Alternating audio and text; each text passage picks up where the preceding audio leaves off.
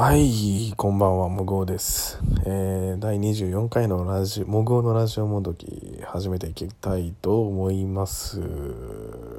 いやー、水曜日に、このじ、しかもこの時間に僕が家にいるなんて珍しいですね。いや、今日なんか家帰ってこいって言われたんで、もう帰ってきちゃったんですよね。いや、いつもならもう歌舞伎町にいるんですけどね、まあ、しょうがないですわ、これは。こればっかりは。えーえまあねぜひねあの歌舞伎町の豚小屋離れに行きたいっていう方はぜひね模倣に行ってくれれば連れてきますので。えーえーいや昨日かなりビッグニュースが飛び込んできましたね。ラジオトークさんがすごいデカめの大きめなプレスリリースを出しましたよね。差し入れ機能って言ってまあその、まあ、いわゆる投げ銭に近いやり方ですよね簡単に言うとポイントを買ってそのポイントで、えー、と自分が気に入ったトーカーさんにプレゼントを送ってでそのポイントをもらったものがなんかポイントそのなんか換金みたいなできるみたいないわゆる収益化収益みたいな感じのシステムが生まれたっていうねできましたと。いうプレスリリース出ましたよね。これは結構震えましたよね読んでて。正直。いやでもいやそそのそっちで来たかみたいな。いや僕普通にラジオトークどうなるラジオトークのあのハッシュタグで、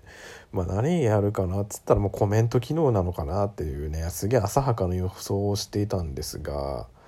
なんかそれを上回るねことが起きましたね。あコメまあそうこのねえー、っと差し入れ機能はコメントもというかメッセージもつけられるっていうのがまさにあの YouTube のスーパーチャットみたいな機能ですよね。まあ、それができるようになったってなると結構ねモチベーションが上がるのではないでしょうかということでまあ撮ってるんですけどはい と言ってもねまあ僕レベルの、ね、ザザコッパラジオトーカーにとってはそんな収益化なんかできるまでの、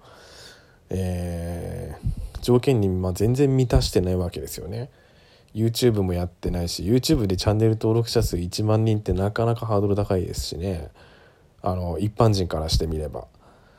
あとはまあ Twitter のフォロワー5000人か。うん、もうすぐ300人の私にとっては全然先のな遠い未来の話というか え未来に5,000人行く気でいるのかお前って話だけどいやそれはまあ難しいかなっていう感じですけどね。はい、まあ、ラジオのなんだ月間の再生数が50万でしたっけ？もう忘れちゃったけど。そう。まあそれもね毎日投稿してても多分厳しいでしょうよね。うん、まあそれはまあいいとしてでもそういうのができるっていいですよね。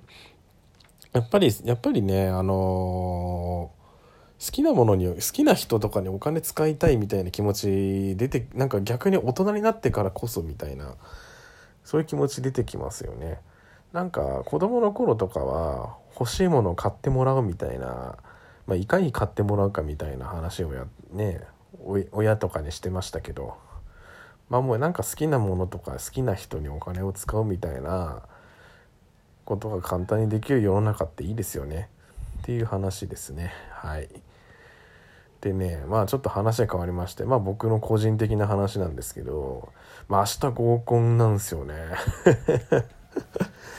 まあちょっとちょっとね一風変わった合コンなんですけどあのとある都内の某所のなんかマンションの一室みたいなとこなんですよ。場所がね。おやおやってなりますけどそんなにおやおやってなってなるほどではなくてなんか怖なんかね会議室とかにも使われたりとか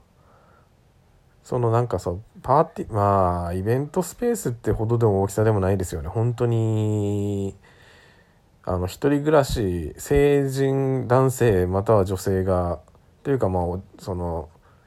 社会人の一人暮らしとかで使うような部屋の広さに、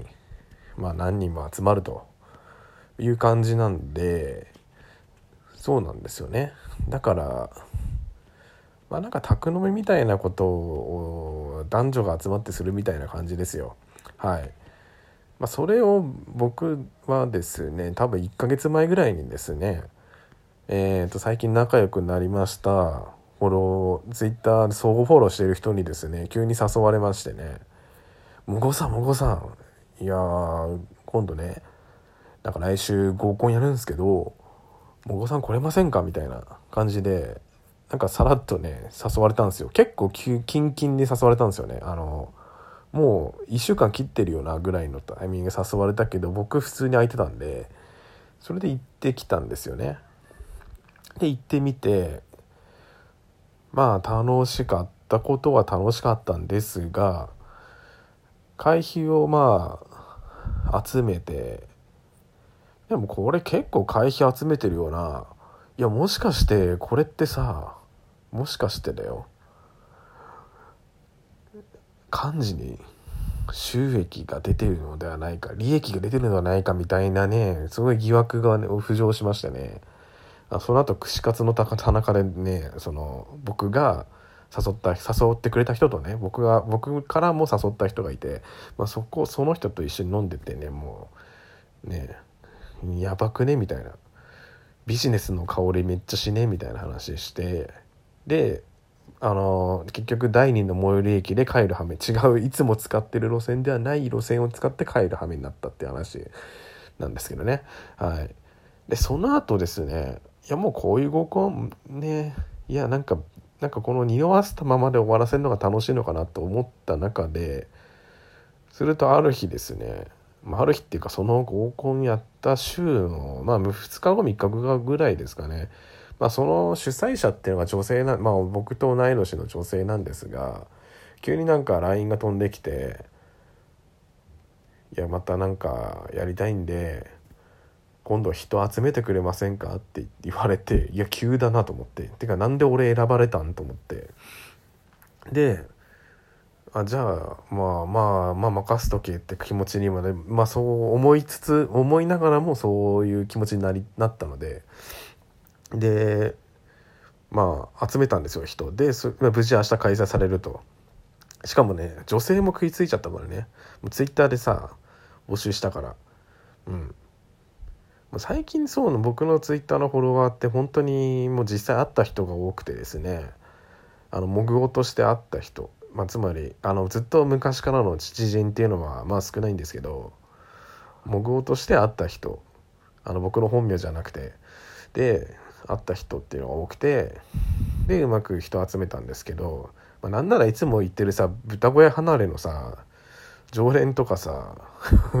あの集めてるからね。もうこれもう俺俺のあれじゃんみたいな俺の飲み会じゃんみたいな メンバーなんですよ。ほんと完全に。うん、で他の人も大体顔知ってるかなみたいなそんなレベル。であと僕のブログに登場した人とかね。あのー、俺クソみたいな合コン一回やったことあってブログにあの全ての怒りをあのー、自分のブログに置いてきたってことがあったんですけどまあそういうこともあったり人とかね。まあ読んだりとかして結構な人数も集まってって感じだったんですけどね。ちょっとねさっきね急に明日行けますかってね言ってきてくださった方いたんですけど申し訳なかったね。うん。ちょっとここで改めてお詫び申し上げます。ででその幹事の人とね食事したんですよ一回。普通にね飯飯誘われたっていう。おおなんだこれはと思ったらでなんかね渋谷で飯食ったんですけどピザ食べに行ったんですよ「えもごさんピザとか好きですか?」みたいな感じ言われてでピザ食いに行ったんですよ。で僕がピザ屋を選んだわけじゃないんですけどピザ屋行くじゃないですか。でピザ僕頼むじゃないですか。ピザとね何頼んだかな？俺ピザと何頼んだっけ？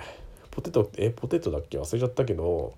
頼んだら相手の女性がですねピザ屋に行きませんか?」と言ったのにもかかわらずあのブロッコリーのアヒージョだけ頼んだっていうね 俺あんまりその時さその目の当たりにした時何もそんなにさ思わなかったけどさ「いやピザお前誘ってきたのにピザ食わねえんかい」みたいな気持ちになってですねもうあのこの前行ったバーベキューに行った時のメンバーとかねとかもうまあ、仲いい人にこの話をすると「いやおやいやおやピザ誘ってピザ食わねえんかい」ってちょっとそれやばくねみたいな話になってまあそうだ確かにそうだなと思って。もうその話をしたら余計食いついちゃってねみんなね。もうだから明日もうもう多分ほぼねもうみんな冷やかしだから。もうみんな冷やかしで行こうとしてるけどまあ普通に楽しんでくれると思ってるんでちょっと明日はよろしくお願いしますっていうこれちょっとさ誰に向けて喋ってんだろうね。っていうまあ最近まあ今日はもう本当にラジオトークは差し入れ機能すげえって話と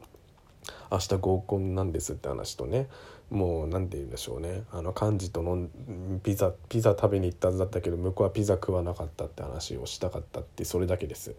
はい。まあ今日はねちょっとね家に帰ってから来なきゃいけなかったんで、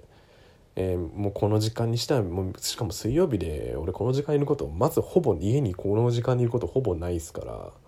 もうね珍しい夜なんでラジオ撮りましたということですね。もうねあっという間に11分さもう11分喋ってんですよね。気持ち悪いですよね。止まんないですよねなんか今日。まあなのでねちょっとまたこの話もしたいかなと。そのこの話ってのは合コンの話なんですけどしていきたいなってちょっと思ってます。はい。ただねそう。8時スタートで10時で終わるでしょ？